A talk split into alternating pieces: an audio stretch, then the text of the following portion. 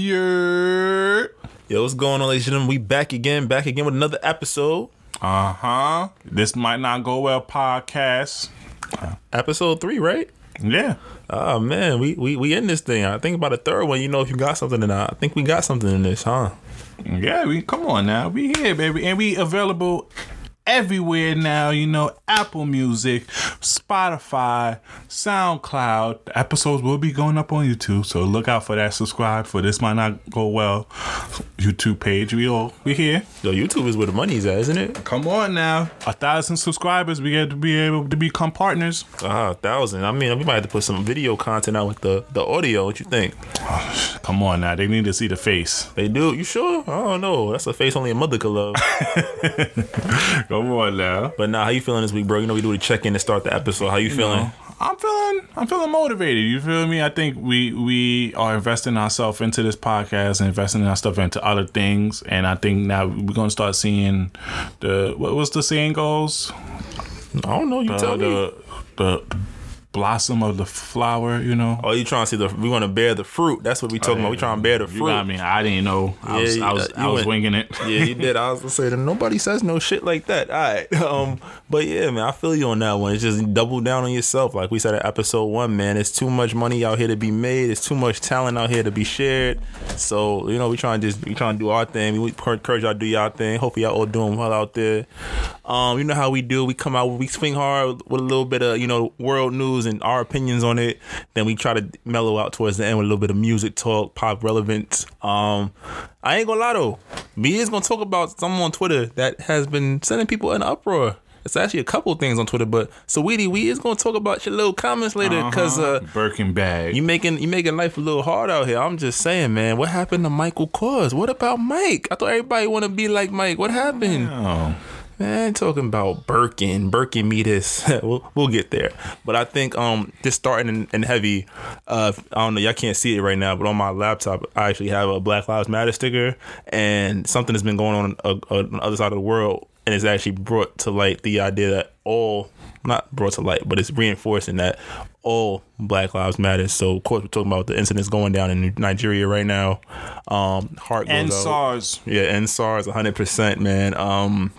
It's crazy that, you know, these institutions create these police forces and allow them to, you know, run around with no threat of repercussion for their terrible actions. And the people they are supposed to protect are always the ones that, you know, fall victim to their violence and their neglect and negligence. Yeah, and also I'm seeing that the government been hoarding COVID-19 resources, and they just discovered the third warehouses. The citizens discovered the third warehouses where they are going in there and taking supplies that have been much needed in the community. So not only that the police are doing these outrageous things, but the government is also withholding resources from people during this difficult time. So this is just crazy. And just seeing it from a Black person's standpoint, and seeing like and even go into history, you just see the imperialism that happened from white people invading Africa and how it trickled down into the government that is today, and that we're killing our own selves. Yo, 100%, man. And just for those of you that are not sure what SARS stands for, no, it's not talking about the virus. SARS is actually the Special Anti-Robbery Squad. So this is actually a police department in Nigeria. This is actually a branch of them. And they are essentially, you know, and they have a history of just abusing the citizens. You know, I believe there was a video that was posted, I want to say it was early October, about them, you know, another incident of police brutality. They shot a young driver and then threw his body out of the car. And unfortunately, that act was recorded, and it led to an uproar, especially in today's climate. The Black Lives Matter movement is global. We're demanding justice for all atrocities committed against Black bodies. Yeah. And this is just disheartening because I believe, was it Tuesday? That's where I think they're calling it Black Tuesday. I want to say, if I'm dropping any wrong information, please feel free to correct me. I'm just trying to gain information. I'm just responding to what I've seen, you know, because this is obviously something that we need to talk about. But Tuesday, they were actually firing and shooting into crowds of protesters. Now, I know I'm not sure about the laws over in Nigeria, but I understand that police their job is to serve and protect. I can make that assumption, right? Yep, definitely. So we're protesting negligence, malpractice against the police, and their retaliation is to just shoot and kill innocent protesters. Now that doesn't add up to me. I don't get it. I'm not Nigerian. I know many Nigerians. I've called many of them friends, and I just think that's just like, it's like being black is like watching a live action snuff film. Like, yeah, like I don't get it. Like, what is it about our bodies that just is a magnet for despair? Like, why won't these governments protect the people? And the craziest part is the government is doing literally nothing. I believe I read that the government has been promising like every year to disband this unnecessary police force, and it just gets pushed back. It's like, oh, we're gonna do that. It's like when your dad used to promise to take you out to the park, and you just wait until the point the day he finally take you got kids of your own. It's like, well, I'm too old now, man. But like, come on, man. And I've been hearing that it's been very corrupt in the government for a while over there. Like the money, I correct me if I'm wrong. I saw a statistic where the people who run the government are getting close to $2 million, while in other countries is like in the six figures, but they're getting $2 million in Nigeria. I could be wrong. If y'all feel free to correct me on that, but I saw a statistic that way, and I'm just like, that's crazy to me. That at the end of the day, most of the problem that goes on in this world revolves around money and power. 100%. Money and power is literally the root of it. They say money can't buy you love and happiness, but it buys you power, and you can do a lot with that. Mm-hmm. And again, it's like us living in this digital age. You know, we're able to find out about these stories in real time. It's not, you know, coming out months and years later, or it's not being, you know, found out and made into a movie where we can say, oh, yeah, that was bad. Like, we're literally seeing, there are pictures going around of actual Nigerians, like, dead on the floor. And to piggyback off of that, too, is back in the days, there was a saying, victor goes to spoil, where the victors tell the story while the losers, because there's a lot of stuff in the past that we learned, even in school, that give a false description of what happened during that past, you know, such as slavery, even the Golden Age in the 1910s and 1920s. And now, thanks to social media, we actually are able to witness these things in real time. So it's like now the government can't cover these acts, and now we are fully aware. And I think, and I want to keep a positive vibe and think that it's going to be better in the future. So that's why I like to think. You have to be optimistic even in times of peril. But, you know, our hearts and our love goes out to those deeply affected by this in Nigeria. And just, world, I'm talking to the world, like, can we please stop the assaults on black bodies? Like we're following systems that were made when, you know, black people were viewed as, you know, uncivilized. They were viewed as animals. They were viewed as, you know, everything negative under the sun. And we're doing everything in our power to uphold those systems when even a blind man can see that they're wrong.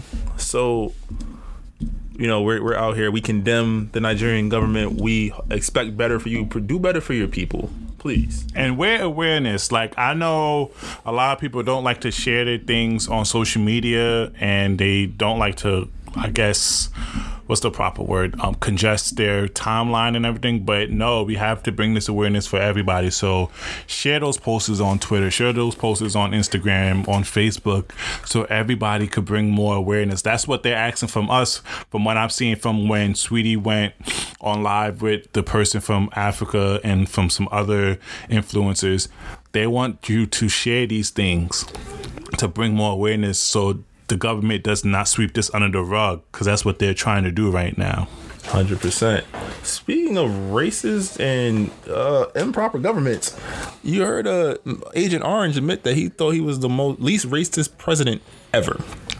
Not the leader of the Proud Boys. Oh, yeah, the Proud Boys. Stand back and stand by. Oh yeah, Joe Biden, yo, he had me rolling, bro. He definitely called them the poor boys. I was like, they probably are the poor boys, but you know, it just goes back to this conversation about, you know, the impact on black bodies. Like, Donald Trump has been a beacon of racist rhetoric prior to becoming president, even when Obama was in office. Obama's been clapping back this week though.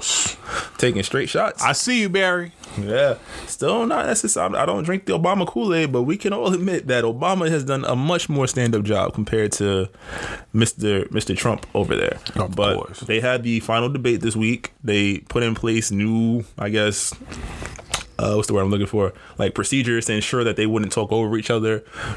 Not gonna lie, I didn't watch the whole thing. I kind of already knew what to expect. I heard basically the headline was that Donald Trump won this debate, but it might be too late. You know, he won the battle, but the war should be over. Still got to go out and vote. Still got to make sure you take care of that. But I mean, what are your thoughts on that? Like Donald Trump finally, what did he have to actually even do? Because I, from what I understand, he literally just, you know, he's trying not to cut people off. He followed the procedures. Still didn't offer a plan on anything. But I think now he realized that he has to play the proper political game. I think throughout his, I can't even call it throughout his political career because it's only been 4 years, technically, really, because he hasn't had no other position. But I think now he realized that he actually has to play the politic game to convey the voters that are in the middle to vote for his side, because I think he came off that first debate thinking that he could do whatever he wants and he could say whatever he wants and that could rile people up. But after the result, and a lot of people who were Trump supporters was disappointed in him and how he conducted himself in that first debate. So I think he was trying to do more a traditional way, and I think it's too late now because you already done showing your real colors, so you can't hide back now. Oh, 100%. 100%. I think that, you know, just like reading the clickbait, I think this was like the first debate where there weren't like extenuating memes, or like it felt like the world kind of took this one serious, like, and there was you know, it was amendment on how the politicians did it, but really just the fact that we're in a position where it feels like something is about to pop off. I can't tell you what it is. I'm not sure what it is, but we are going into uncharted territories. We're in the first pandemic in about 100 years. Yep. With all the advances in medicine, with all the advances in technology, we couldn't prevent this. People are losing jobs. People are losing their homes. People can't pay their bills. There, again, we have this never-ending battle against black bodies and, you know, for the black liberty. And I go back to him as I'm the least racist person in the room, because it's like, as the president, regardless of who really runs the country or not, you know, there are those theories. I support those theories about it, but come on, man, like, you know what, you know, I think what it is, it's because he's been seen with 50 Cent in the past and these other African American rappers and all the other stuff. So he thinks that, oh, see me, I've done stuff. I have done Omarosa. She's been on the show. They have come on Apprentice. How can I be racist?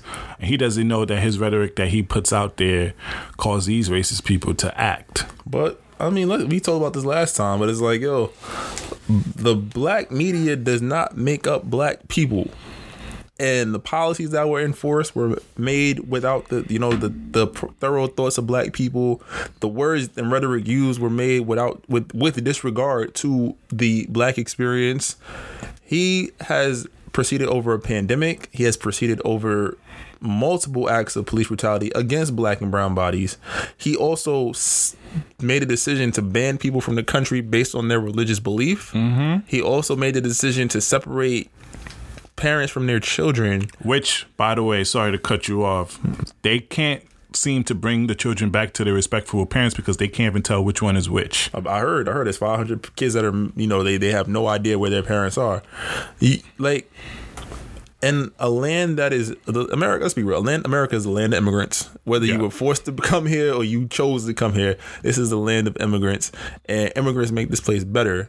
And we've had a president that has strictly adhere to the idea of white supremacy, so much so that racist white supremacist I'm calling them terrorist groups, yep, they are, they're assaulting and breaking laws because they feel like it's okay. Mm-hmm. Somebody's speaking for them, and he's the most powerful person in the world, quote unquote, even if he works for somebody else. So, man, November 3rd, If you haven't already done so, you know, because of the pandemic, there's been, you know, rolling ballots and early voting. And, you know, I like to say shout out to Brooklyn, shout out to the Floss, Canarsie, you already know the vibe. Bow. I was surprising was I stepped out of my house yesterday and there was a long line wrapping around on Build-A-See. If anybody from Brooklyn know where Build-A-See is, it went to the other side of Build-A-See, filled with people ready to do early voting yesterday. So I'm really excited that I'm seeing young and old people lining up to do these voting. So shout out to y'all. Continue pushing the movement. 100%. And I think it doesn't just stop with the voting. We already know, like, we can prepare ourselves for the rhetoric of, you know, the election was rigged. Yeah, there was already an instance with the ballot box that was burnt, I read. Oh, yeah. So suppression. Be ready for a while, November. It's going to, we're like at that point in the movie where it's like, it's not going to be the end. December, November is not the end, but we're going to see the third act is coming. Yeah. Wait, you don't mind if I go on a little rant about voting, please, real quick? Please do. Now, this rant is about you guys over here, out here talking about don't vote. Y'all some of the most stupidest people I have heard.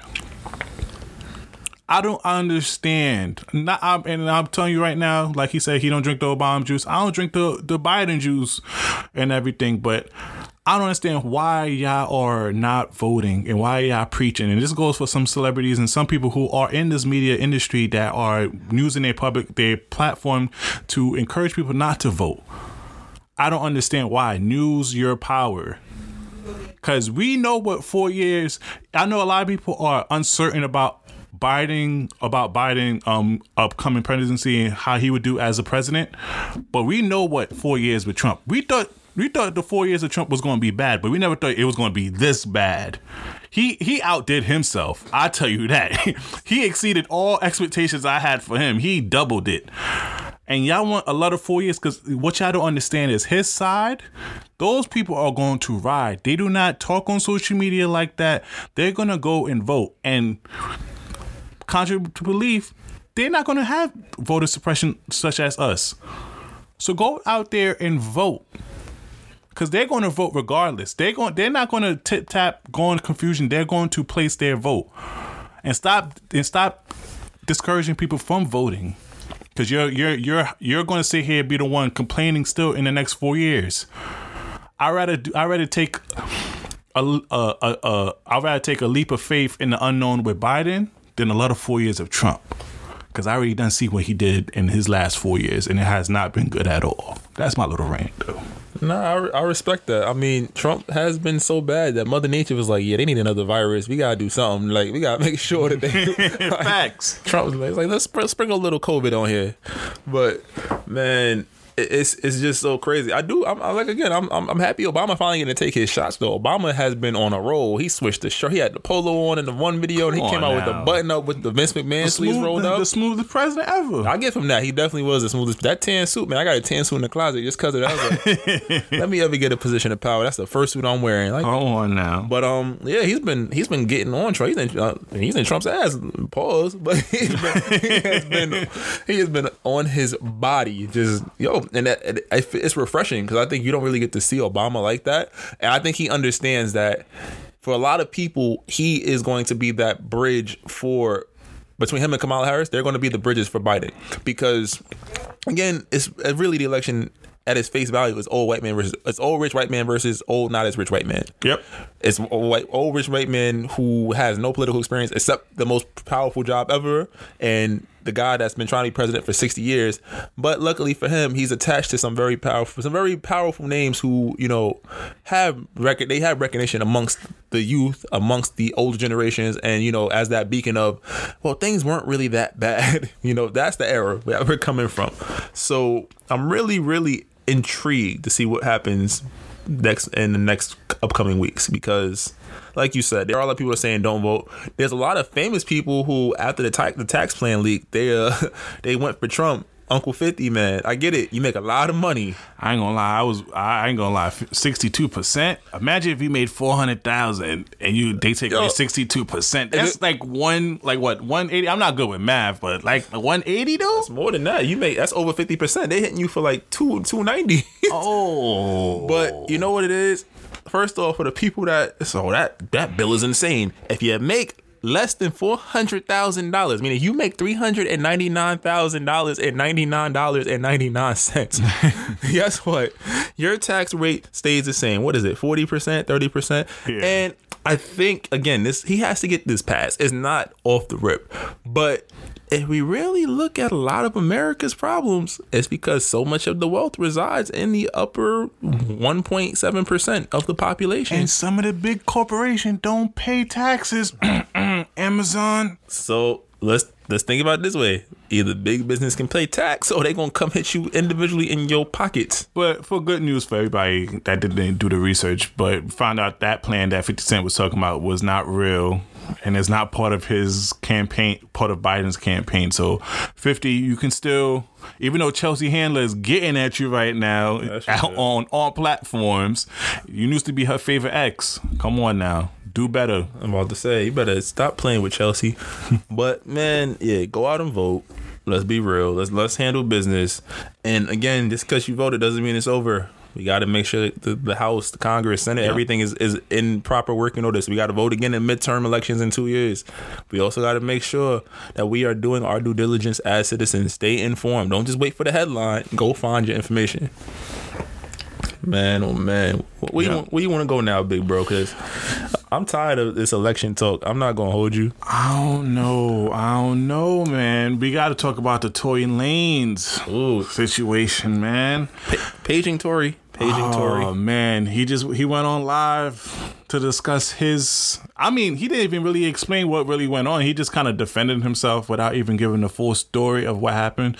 Obviously for legal issues, but I don't understand why he didn't do that before he released the album, though. I think that's the problem. I think the optics of it. I understand what he did. I mean, because the look at his face, it looked like something was off. It looked like, you know, you've been in trouble as a kid, and you know it ain't really go down the way people assume, but it's like you can't really say how it happened. Mm-hmm. So it's like I saw that look in his face, but at the same time, it's just like, yo, bro, if you're not going to explain yourself, but you're going to talk about every A, B, all the way through Z, but you want to like skip out on the L section, I can't do nothing for you, bro. That's a fact. Because you took an L. You took the biggest L of 2020. You had the best quarantine, the biggest W and the biggest L. Yeah, you're a winner and a loser at the same time. I understand, you know, there was the video with the his old security guard talking about what happened, and then we're trying to read between the lines between what he said. Like at this point, I think the court of public opinion is already out. Oh yeah, Tory. At the end of the day, there's one person that got injured, and that was Megan. So we got to figure out how the hell did she get injured. Facts. And again, like we said, Meg doesn't owe us anything. Like this is a legal proceeding. I'm not gonna lie. I see the proceeding going as such. It's going to be inconclusive evidence, or stories are not going to be adding up. He'll probably get probation, or he'll get a suspended sentence with probation. That's the way I'm looking at it, because he did. I'm gonna play devil's advocate. He did make some points that make you say, "Well, that doesn't really make sense." So, what's happening? Again, we're still a Protect Black Women podcast. We still support Megan Thee Stallion 100%. Still love Meg. It's just a matter of, you know, this is how Hollywood works. You have money and you say certain things, and they're going to it's going to be made up regardless. It's like that's just how the story's going to go. So. I hope both of them are able to find peace in the situation. I noticed that he has not tried to talk bad about her, and she's never really said anything bad about him. I think she says that he was crazy. I get that, because I'm like, man's is really sitting up here not saying what happened, but talking around the situation. So I think he was more hurt about how his colleagues is treating him. Like, what did you expect? You not only shot a black woman, but you shot one of the hottest rappers right now. We could argue she's the black woman of the moment. Like, yes, you're crazy. Music, entertainment, social media presence. Like, right now, she's the it girl. So, regardless of what went down, you endangered her life. And you gotta live with those consequences. Now, did what happened deserve 22 years? Only you, Meg, and whoever else was in the car know that. Yeah, and I can't wait to see what the other two say about the situation. I don't think they're gonna talk, honestly. Yeah, because I don't even know if they're still friends or whatnot, but I guess Kelsey is still not speaking on it, and I think that's the proper legal way to do it, because a lot of the public opinion wants them to talk about it, but legally they can't. So I mean, we just gotta see. And I'm gonna piggyback off what you said. I don't think he's gonna ever get sentenced 22 years. So I just think this is gonna just be a mark on his career forever, like a Chris Brown thing. But let's be honest.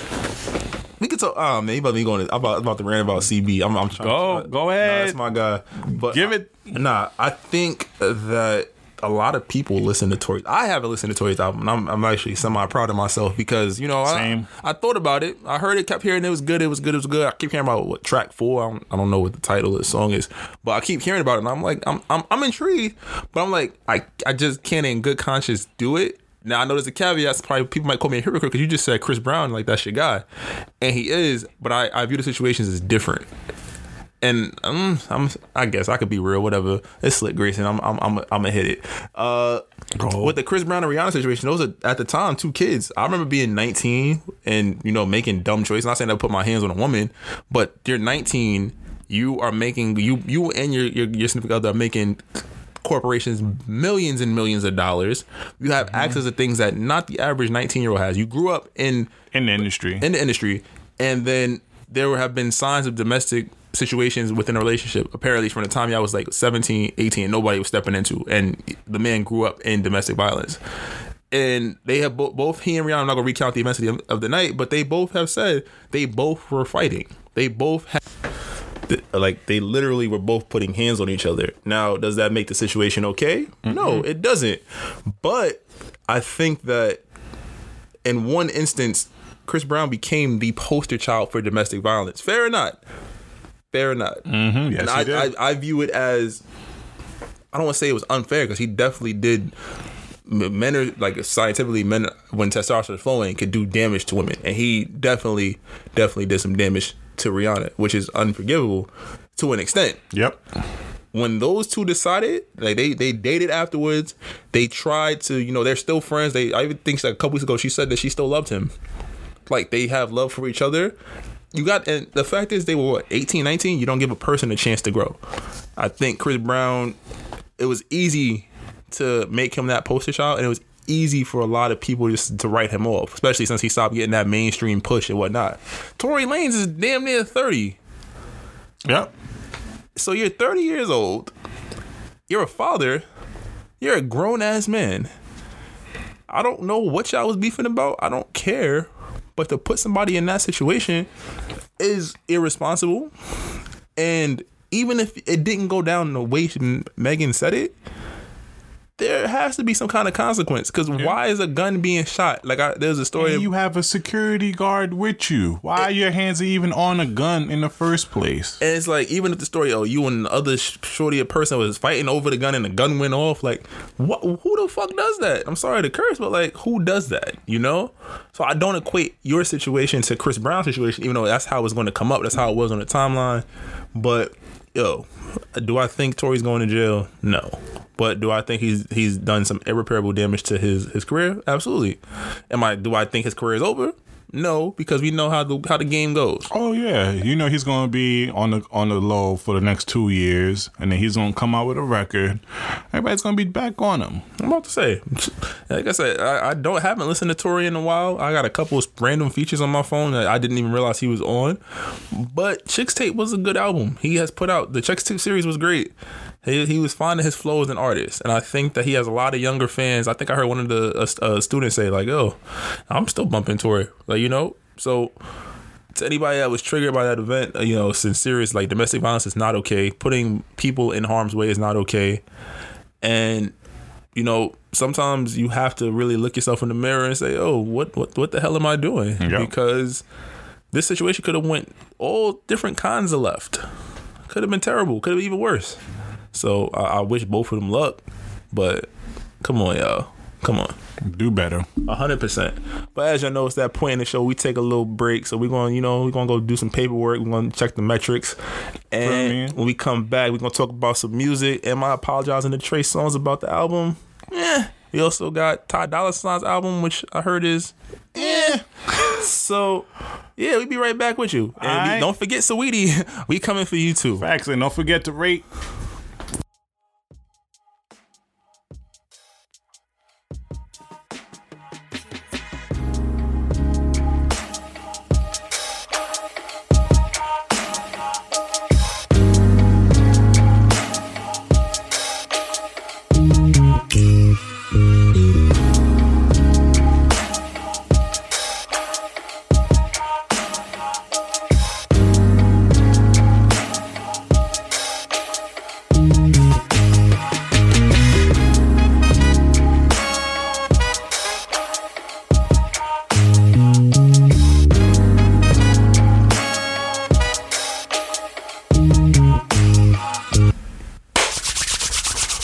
Welcome back to This Might Not Go Well podcast. Sound like you need some lotion. I violate. But yo, let's see. We on music this week now. So what dropped? A lot of things dropped, but before we drop, is somebody ready to make a public apology to Trey Songz for his blasphemy from last week? Alright, here you go. Mr. Tremaine Songz. Big fan. I've been riding through since Missing You. That was my joint. I was in like 7th grade crying when you did that joint, man. Then, you know, we had the Drake remix. We've had some great times. I don't know if it's you, it might be me, but this album still is not it for me. We've increased though. We've increased. Like I give it a 7. I give it a 7 out of 10. But it's not the, you know, I feel like I wanted this Trey when he was making... What album was that? It wasn't... Was it Tremaine? I think it was Tremaine. Like, Tremaine was cool to me, but I felt like, you know... Like, I needed, like, these type of records on Tremaine. And I didn't get them. Like, you know, you did the whole reality show with VH1, and I was with you. I was like, all right, we'll give this a shot. But it just didn't... It didn't do it. And on this one, I'm like, all right, I was expecting something like that. Can I see growth as an artist? Kind of. I see maturity. I see you singing about love more than sex, and you know. You also got a political track in there. You got the political track. I get it. I understood it, but I just felt like, you know what? Maybe it was too mature of a tray for me. So I bumped you up from a 6.5 to a 7. Again, it's my personal opinion. Like there's still a couple records like the DeVito record, the Ty Dolla $ign record, track 7, the singles. Cat's Got My Tongue has grown on me a tad bit. Come on now. Cat Got My Tongue has grown on me. And what's the first joint? What's the first joint? The opening track. Let me see. It's gonna bother me. It's gonna bother me now. Hold on. Be my guest. So those records have grown on me, but like I said, does it have a lot of replay value for me? I don't know. It's no Giveon project. Hit Different still didn't hit different yet. Hit Different, hit the same. I ain't gonna lie to you. Hit Different, hit very. It was the same 1-2 combo. I was like, eh. Speaking on Ty Dolla $ign, you know he just released his album featuring Ty Dolla $ign. What's your thoughts on that? I mean, when I heard the title, I was excited because I was like, when you hear Future and Ty Dolla $ign, like you already know you got some heat. But then I heard the album. I honestly I couldn't finish it. I think I got to like track 10, and I was like, more of the same. Yeah, I just think this album, it might be my time to walk that ledge. Yeah. It was a big eh. Like these songs that I could vibe with, I could vibe with, but I don't see myself rushing back to hear it again. There was only probably 2 or 3 tracks that I was like, I don't mind listening to it a second time, but most of the album was just me like, okay, this is cool. Like if I hear this in the background at a flex or a party, no problem, but it's not something that I want to play a lot. I just think it was a little okay album, and I'm like, Ty, you don't have to give us 25. Artists, stop giving us 25. But wait. We understand streaming rules. Like Joe Budden said, white people made streaming up so that they can monetize and get the bigger piece of the pie. So putting out 25 songs is him trying to get his money. So I respect that. But I feel like you're going to put out 25 records. I got to like at least 17, 18 of them. And I don't like 17 out of that. Maybe that's a high ratio. Maybe I should like, 12, 13 of them. But regardless, I'm like, I don't know. I feel like a lot of R&B hasn't... I feel like since R&B went into this like toxic stage for guys at least, hasn't been doing it for me. I mean, the ladies got it on lock. Summer Walker still got one of the better R&B projects of the last 2 years. What classic. I just want you just mentioned that album. That album, I can literally play it from start to finish. And she bodied that album. Now that EP that she released after the album, meh. But hopefully the off and off track that her and London be doing, hopefully produce the next album and it goes like just like the first one. I'm about to say, you talked about Janae album for a couple weeks, but I mean, it still got some decent records on it. I feel like a mid tier ladies record R&B joint right now is bodying a high level like R&B guy record right now, and it's crazy. Like I'm trying to think what's like I said the Giveon and Snow record that's in full rotation. The Kiana Ledé, I don't know. Kiana Ledé released the deluxe album. I already liked the first section of the album. Oh, like, Kiki, I'm a fan. Kiana Ledé came out swinging on that joint, man. Yeah, and she got a lot of her toxic shit off too, like and Honest and all that. And then now she released that. Now she had on the deluxe The Only Fan with Jacquees, which was a great track. You was telling me how you was liking that. I think Jacquees is about to, I'm not gonna say blow up. I feel like, he is what he is as an artist, but I feel like he about to get a little bit more mainstream notoriety because he makes some his mid-tempo joints. Like he's in his lane in that mid-tempo area.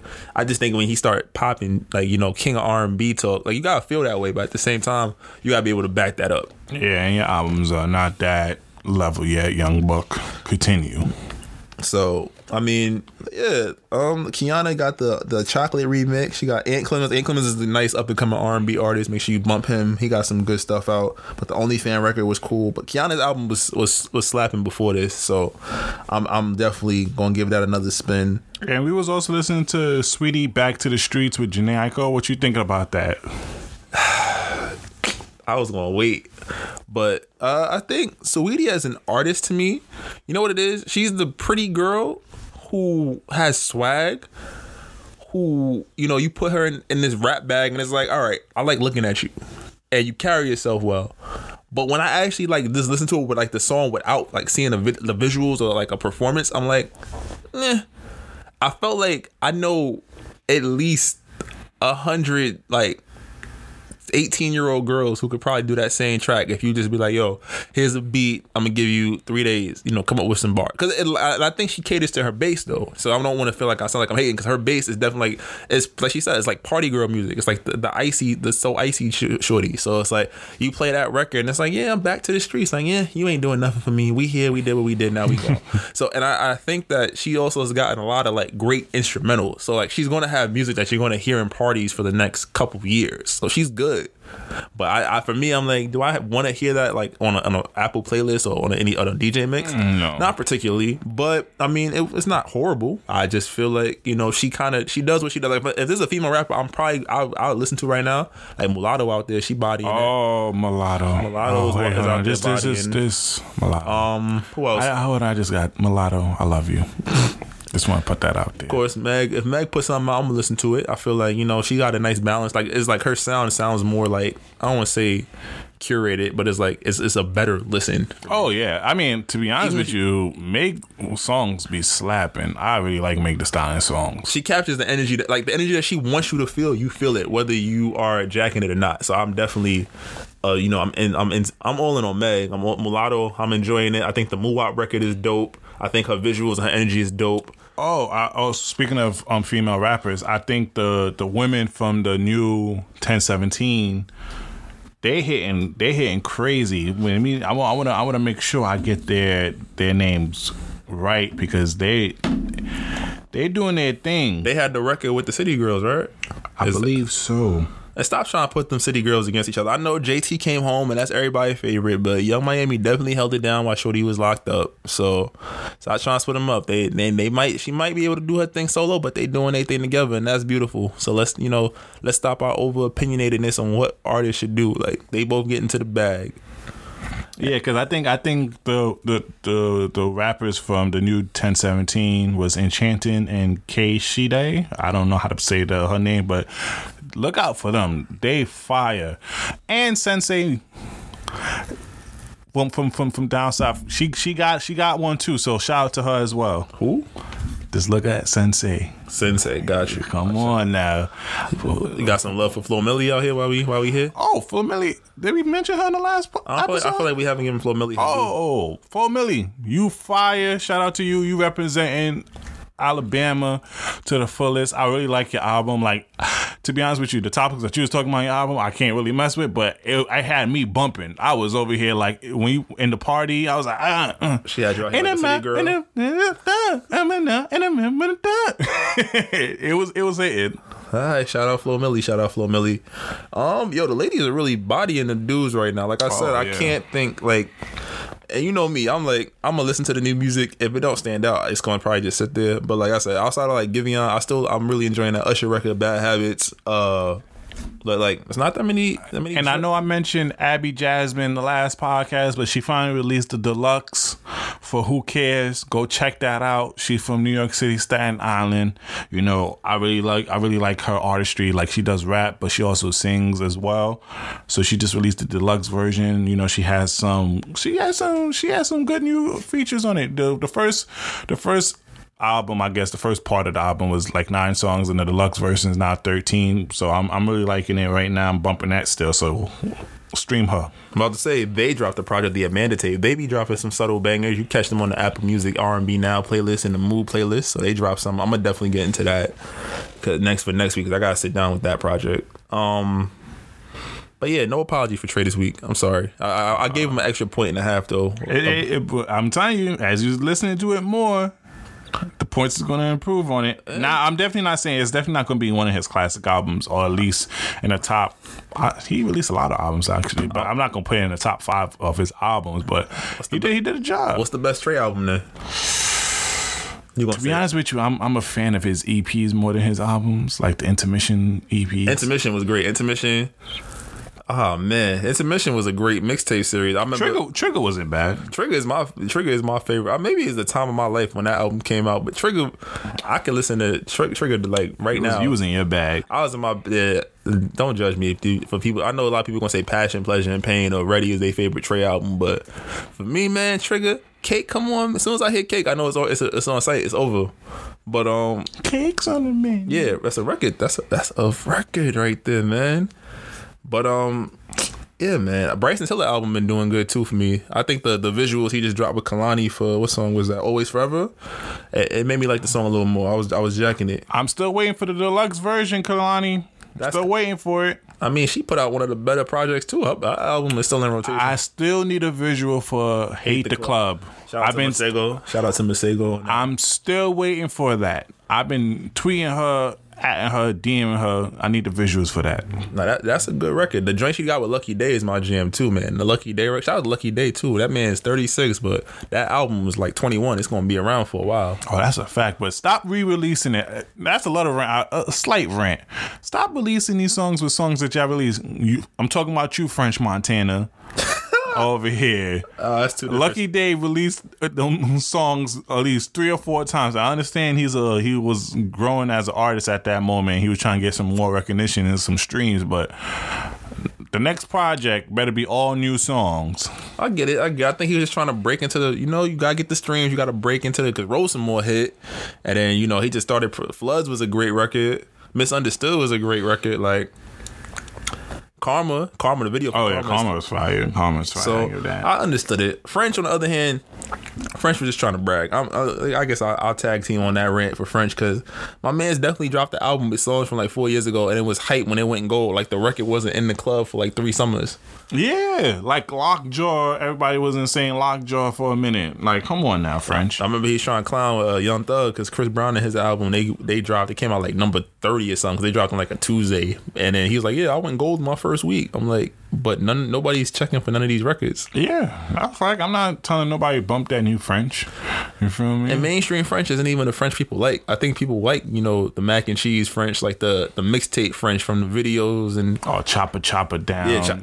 Yeah, that's how I got introduced to French. Actually, yeah. I heard that in a house party, and I was like, yo, what? I went back to Albany. It was in between my R&B, so I was like, this is. Wow, you're speaking to somebody who has the same complexion. You feel me? I want to rush happy belated birthday, so, you know, to Drake.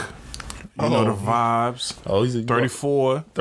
Big 34. Paul Pierce number. Ugh. Oh no! You see why you had to disrespect my guy like that? Nah. But I wanted to say because yesterday I was over here, you know, just in YouTube watching videos and everything, and then I listened to his some of his songs. I'm like, yo, Drake is really the GOAT. He's really the GOAT, just from how his, not only from a number standpoint for his music and everything, but just how he brings back and he uplifts everybody else, like his whole team, and also these younger artists. He just hop on the track with Young Blue. Yo, I played it. I enjoyed it. He made a little line about the hug. I was like, ooh, we done all been there. Uh huh. But yeah, I mean, Drake was my guy since Degrassi, before I even knew he could rap. I mean, I remember Jimmy Brooks dating Ashley, and then she broke up with him in the house party, and he came back with the fine sister. Shout out to the girl that played Hazel. I'm just playing. But yeah, and then I remember Replacement Girl came out. I remember seeing him on 106 and Park, and I was like, yo, ain't that Jimmy? That's wheelchair Jimmy. Remember when Rick shot them? I'm going down memory lane. I was in 6th grade. I cried a little bit when Jimmy got shot. But I digress. But Replacement Girl and This Bitch Is Crazy. Yo, he had some records on that tape, and I was like, yo, first I was like, he got potential, but I'm like, it depends on what he signed at, because, you know, that's music I like to hear, but I'm like, I don't know how it would transition. Then I found So Far Gone, and the rest is history. Off. That was what, So Far Gone came out probably, I was like sophomore in high school. I remember Best I Ever Had, and I was like, yo, but Uptown, Brand New. Remember Brand New? Like, Drizzy had records. And just the songs that he did with Lil Wayne on the side, stomping on this beat like a motherfucking segment. Man, I'm a hard gotta be alone. But get on a song with when shit be gone. Man, Ransom. Yo, shout out to Lil Wayne, because he's the only person I know that could say the whole alphabet in the song and his stuff still go hard. Because I literally, you was singing it right. A B C. Drizzy had Ransom, My Darling Baby, My Bedrock, man. And then you got the first album, Thank Me Later. I mean, we gonna talk about that first album. I don't like. Yeah, that was just it was a early greatest hit. It was that was mainstream Drake. That's when the label says, "Yo, you're gonna make a song. Fancy, huh? You're gonna make a song with this, this, this, and this." And it's like even if it doesn't even sound natural to play it now. Like I still bump Find Your Love because that's a classic record. Oh yeah, can't tell you the last time I played Over. I feel like it didn't age well. Oh yeah, I mean, if I hear it, I'm still going. I remember Miss Me, because remember he dropped Miss Me, and it had it was 4 different choruses and stuff until we got to the album. Oh yeah, so because he had a Nicki verse. Continue to it, because I want to look at the track list for the joint. The joint that was really fire was the Aaliyah flip with with Jeezy. That was the joint right there. I mean, Drake really held it down, but I was like that. Because I think that's one of the albums that don't get enough credit. Because it doesn't sound like it's not pure Drake. I feel like that's look at that, a song like Light Up. Light Up? Nah, everybody in New York know when Light Up, when they remixed it and they made the dance, with a thought, hey, in his life, it's in the blade, in his love, and hey. It made his bitch light up. Yo, it's there's that kind of record, but that's not a Drake. You think about the Drake sound, it's not the Drake sound. Show Me a Good Time is fire. Show Me a Good Time is a record. That's Fireworks. You still play Fireworks? Yeah. You still play Fireworks? I don't listen to The Resistance, though, but I want to listen to it. Yesterday when we were... This is really a Drake appreciation segment, by the way, so if you don't like Drake, you should fast forward. But yeah, no, and then, you know, going to Take Care. Even though me and him... Best Drake album ever. And then that's going to be... Probably going to save it for the next episode, but we're going to have a debate about Take Care versus Nothing Was the Same, because Nothing Was the Same... is number one, and Drake has said that himself, but he still won't accept this. No, he still won't accept this because he's lying. He was at a different place, and he was a star, and Nothing Was the Same. Take Care's the album that got him that Over My Dead Body. Nah, you were just getting off your toxic shit that you was doing where you know. Nah, I think it was with Crew Love. Come on now. I think I was just starting honestly with Take Care. Because Take Care came out what? That was 2011, right? That's I think. Yeah, 2011. I remember because I stayed up and bought it. I definitely bought it. I was living on it. That was for anybody who was in college around that time. That was your toxic album. Yo, shop for me, bro. I can see it in your eyes. Oh man, remember they played that in the play. Ooh. Oh. Story. Relax. We give that in our future episode. Yeah, man. But, son, Marvin's Room. You remember hearing Marvin's Room? I was in high school. I love Marvin's Room. I was in high school on a senior trip, and I was like, we supposed to be having the time of our lives. And then Marvin's Room came out, and we just all sitting there sad, going on the ride. Like, yo, I should call her. Nah, and you know what? A lot of people giving flack about that song, and I'm just like, yo, that song is some real stuff. Like, guys won't admit to feeling that way, but guys, like, yo, you never had something that you feel like, yo, forget that new nigga that you with. Like, I'm him. You should be with me. Everybody's been in the party, especially when you like 18, 19, 20, or you away at school, and you see your shorty, you stop dealing with talking to somebody else. So you about to leave the club, you see, or the spot, you hit her like, yo, that's a fact. Like, yo, bump that. What you trying to do? But let's talk about what the best album, which he even said it was the best album. Wallet, Cameras, bro. Lord knows. Ah, okay. Lord knows. He said Nothing Was the Same was the best album. I need the soundbite. Send me the soundbite. I'm saying because you know Nothing Was the Same had the best intro that Drake ever had. Tuxing Leather. Come on now. Tuxing Leather is a great intro. It is a great intro. Come on now. Started from the bottom. Now we here. Started from the bottom. Now whole team. I even like Furthest Thing. Furthest Thing is a jam.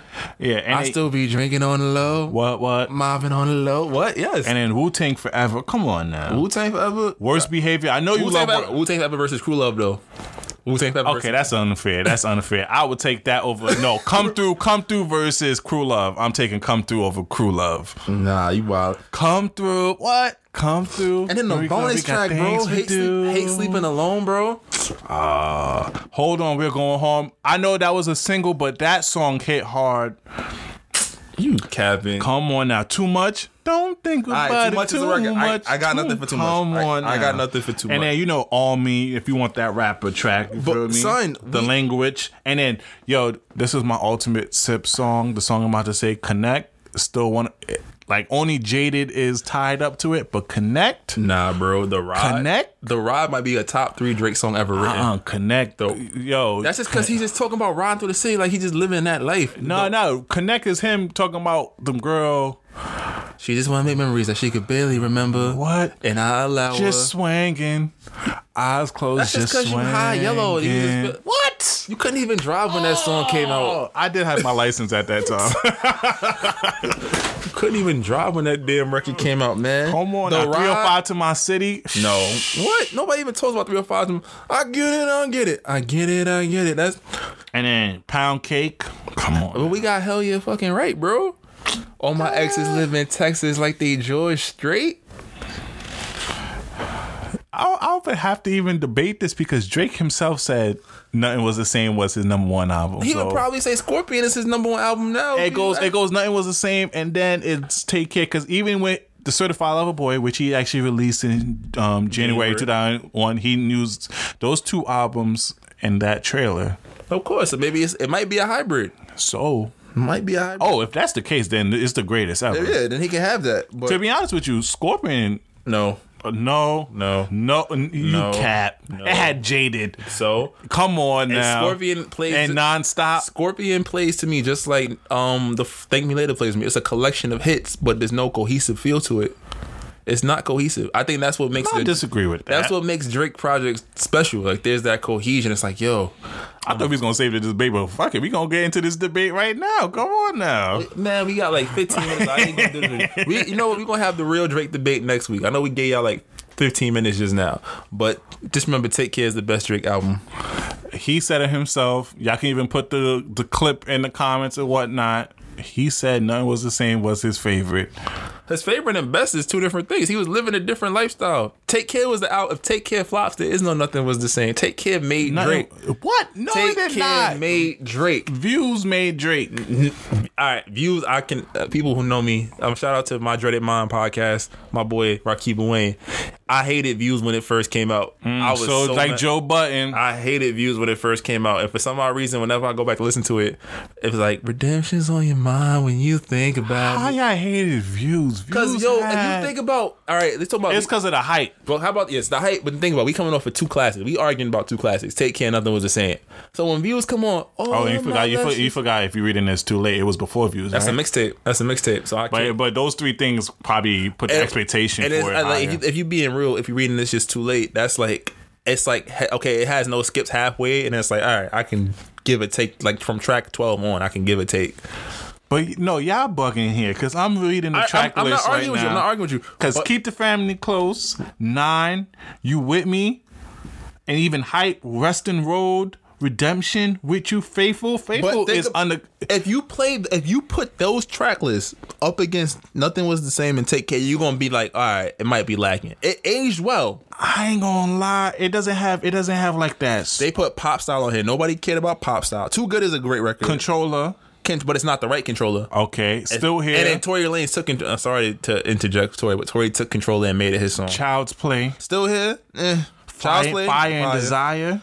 You know, you're gonna be mad at me. I just started liking Fire and Desire like this summer. Oh my god!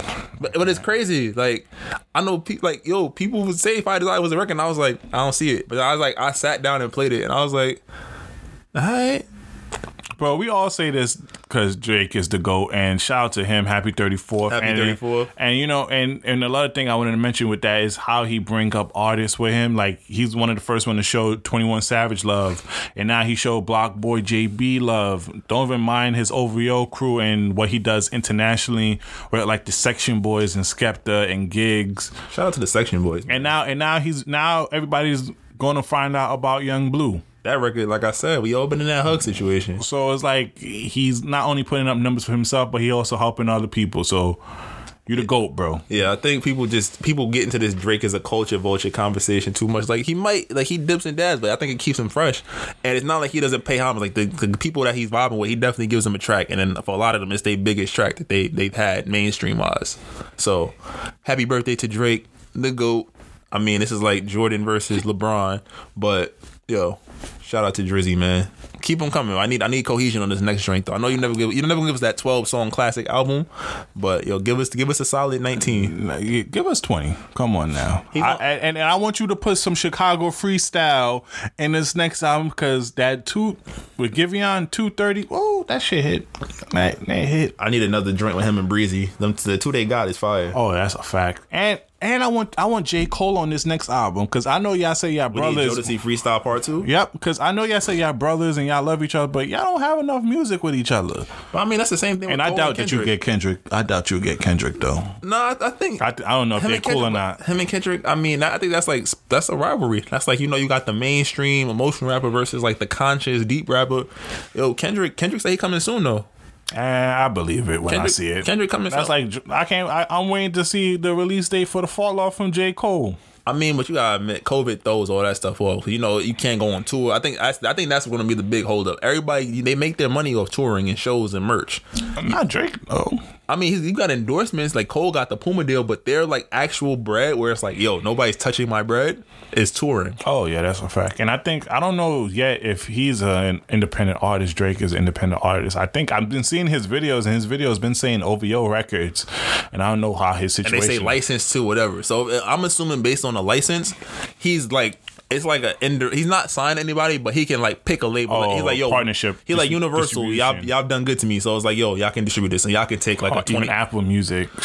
I don't know. He's not going to do they outlawed the exclusive Apple deals. You can't do that anymore. Oh, okay. You can't do that anymore. So I hope Certified Lover Boy comes out and is great. You know, we got to talk about next week. We got to talk about the rise and fall of Chance the Rapper. Oh, is it? Did he suffer a fall? Chance suffered him. People hate him as a music person. He fought, but as a, I guess, his personal life. I'm talking about as an artist. I'm talking about his and public perception. Public perception is still, you know, great though. Right now, I got some tweets that'll beg to differ. Oh, okay. Because I know musically he felt, but we gonna save that for next week. But yo, happy birthday, add Drizzy. That to the doc. Shout out to the current big three of this generation: Cole, Kendrick, and Drake. What they call Drake the heart, Kendrick the mind, and J. Cole the soul. Yeah. So now, let's do this final topic. I know you want to get onto this. Sweetie, we here for you. Saweetie. First off, again, no hate. Like I said, the song is cool, but it's not my cup of tea. I think I enjoy her getting her little, what's it called though? Get her paper. But there was a clip circulating this past weekend in which she was with her rapper boyfriend, Quavo of the Migos, Quintavious. And Quintavious and her had a great relationship. Her birthday, he bought her several Birkin bags. A Birkin, so not to be confused with a Gucci, not to be confused with a Michael Kors. Mm-hmm. Not Coach. Definitely not Coach. No Louis V. A Birkin bag, a bags that retail for over $20,000 and more. So Saweetie, I guess, I don't know if she was drunk, I don't know what happened. They were out having a good time on Quavo's live. Quavo's live, right? And she said the following. I might misquote her a tad bit, but she said, "Ladies, if he can't buy you a Birkin, if he can't pay your bills, then what is he doing for you?" Oh, wait, can we play the actual? If you got the audio, my brother, put the audio up. But while you're looking for the audio, woo. Boy, this little fire under Twitter lit a fire in my house. I was like, "Ooh, a Birkin." I mean, I could pay a phone bill, a Birkin. And it wasn't even so much the statement; it was the response of the said statement that really shook the room. The internet was in shambles. The Icy Gang, the Hotties, the City Girls. They seemed to coalesce. They came together and. As coalesce, collate, whatever the word is, they came together, and it was a collective. Yes, sis, where's my Birkin bag? I needs that. What can he not do for me? And I'm not gonna lie, I was scared. I locked my door. I didn't go outside since that video dropped. I was very, very interested. And I saw Quavo. Quavo signed off, which kind of left us, Quavo. I don't know if he's a part of the toxic male committee, but based on his music, I assume he was. He condoned this behavior, which led me to believe that disappointed in you. Under the Christmas tree, I'm expected to purchase, a nice little bag. And now, you got the clip for the people? Oh no, keep talking. I'm sorry if I'm dragging this up, but my man's like, "Saweetie, I get it. You're a rapper. Your boyfriend is a part of the Migos. They make millions and millions of dollars, even though apparently QC was robbing them, the lawyer was robbing them, whatever. But I got it. Let me play it real quick. Back to the streets, okay? Oh wait, she about to play it. My dude play it. If you're not getting a Birkin, if you're not paying for your bills, then back to the streets, okay? Throw him back to the streets. Not only we have to get you a Birkin, but we have to pay your bills? Come on, Saweetie. She said throw them back to the streets. What if I'm from the suburbs? What do I do? Oh man, that wow. I think we could go about an hour with this situation because I don't understand why me buying you Birkin shows my love for you. And also, you was paying your bills before you met me. I hope. You was that's right. Yo, you was the self-maintenance you was doing before you met me, you was doing it yourself. All of a sudden I come in the picture now, I gotta take care of all of that. And let's not sound like complete haters. Like, yes, I'm hating. You're gonna take care of your woman. I'm gonna make sure that you have what you need. Do you really need a Birkin? Like, I'm trying to keep these lights on. I might sound like a real broke boy. I'm not, but come on, like a Birkin. And just realizing, like I said, dating today seems very whack. It's very trash. It's very materialistic. Like, yo. Now it's different if you meet a person that's used to accommodate. Like if I was to pull a Rihanna, I'm not going to just take her to Red Lobster. Like I know I'm gonna have to take her to Felipe Chow or something like that. Like I know I'm gonna have to go in my pockets. I can't do the 4 for $4. I ain't never seen Rihanna talk nothing about no winning. She wasn't excited when the spicy nuggets came back, but I'm like, yo, if that's her way of like her, I don't say her way of life, but that's what she's used to. Yeah, I'm gonna play on your level, but. Some levels are not meant to be reached. You basic women. Oh my God, you wild. You about to get canceled. Oh, you basic women that out here talking about this Birkin bag. Y'all better stick to the Michael Kors or the little rainbow bags. Hey, this Lame in the Podcast, this might not go well. But a Birkin is a no for me, sis. Hey, yo. So it's so crazy because you read the comments and women are really like, yo, yeah, buy me a Birkin.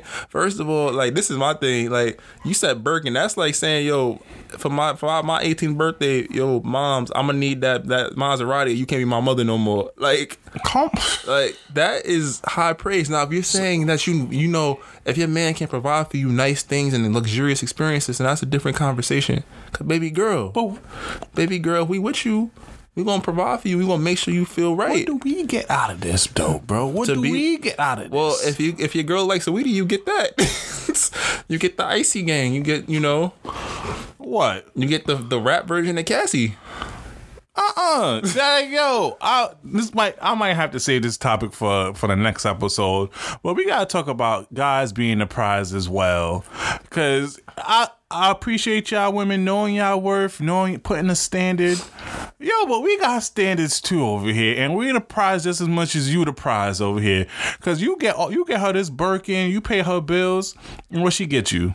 A lingerie from Victoria's Secret and some old cooch. I'm tired of this. Yo. Damn, you just gonna turn down lightly used vagina? That's crazy. I don't know. I'm like, yo, y'all gift game better be. Y'all better be like G Herbo, girl. Give me a $1,000 Jeep. That's fast. That's like only. I think it's like only like. So you want a $1,000 Jeep? So you want like a '93? You mean a $100,000 Jeep? 100,000, but I think it's. It's a rare Jeep. It's not a lot of Jeep. It's not a lot of models made. It's not supposed to be on the streets apparently. Yeah, I need y'all gift levels just but as much again, as that. If you are able to provide that for each other, that is wonderful. But don't make the sky the bar. Do not do that. Keep that in house, because you got these regular women out here talking about Birkin me. Do you know you got to be on a wait list for months, and they gotta do a credit check, background check, just for you to get a Birkin? And now you got these regular girls talking about Birkin me? I mean, if they done Costa Migos in 1942 us to death, now you want a Birkin? Come on, sis. Well, the Migos is actually affordable. The Migos is right in my price range. I don't know what an Azul bar. I know what it look like, but I ain't never gonna taste it. I heard it's nasty, so that's another thing. I ain't buying no $150 nasty shit. But yo, I mean, I'm sorry, you said basic girl. That fucked me up. Go for now. We gonna touch boy, because you know we wrapping the show up, so we don't keep you here for too long. But that's gonna be a topic that we're gonna have to dock it and bring it back to the next episode, because we just gotta talk about the unfair standards that we have for dating and like. It's crazy out here, yo. It might be karma, you know. For so long, dating was predicated off of what men wanted. So I guess now this we growing up in a generation, we transitioned into a generation where it's like, what the woman wants is key. My pocket is not for that. I'm not going front. My life is not in abundance. Shout out to my guy Rakibu Rain and Gussie. Come on now, we not doing Birkins over here, but I got 4 for 4. You know, with a frosty, if you got it, you feel me? 100%. Like, yo, ain't nothing wrong with luxurious things, but I mean, humble. Yeah, we trying to eat too. We trying to ensure, like, I want longevity. I'm not trying to just buy you a Birkin and then, you know, you find out it's fake and then you leave me. And also, I'm tired. Y'all follow these social media status. Like, y'all got what y'all got, cause first. When Cardi B came out with WAP, some of y'all was out here screaming out WAP, but y'all got the DAP. yo, end this podcast, because I'm about to go in. I'm about to go in on all of them. I'm going to shut up from now on, because y'all going to bring out a different side of B Breezy, yo. Oh, man, it sounds like you about to not get no WAP for the rest of your life. But, yo, in hindsight, yo, we appreciate y'all for, you know, pulling up. It's episode 3. I know we got a little reckless today, but that's the fun. That's why this might not go well. So join us next week. We're gonna come back. We're gonna talk about Nothing Was the Same versus Take Care. We will continue this conversation, not just about the Birkin, but just, you know, dating in 2020, especially in the pandemic. But what's realistic to, you know, want from your partner or desire in a partner. New music, as always, we're going to talk about it. World news, we're going to talk about it. Enrichment, we got a segment coming out next week on My Grown Man, just talking about, you know, little tips and things of the trade nature that go come with turning. I mean, you what, 49 now, right? Don't do that. So, you know, we here. Yo, if you listen to the podcast, give us a like, give us a comment. On all platforms, Spotify, Apple Music, SoundCloud. Come on now. Please rate it, you know, and follow the social media at This Might Not Go Well on Twitter and Instagram. On everything. So, you know, we got some new equipment coming in this week. I mean, I'm spoiling it. So, you know, sound quality hopefully goes up. But, yeah, leave those comments. Let us know what you want us to talk about. Let us know how we can be better. And, yo, it's your boy Slick Grayson, a.k.a. Law. Leave me out with these kind words. And it's your boy B Breezy, a.k.a. Poppy Sazon. You feel me? Do ya. All right, we out of here.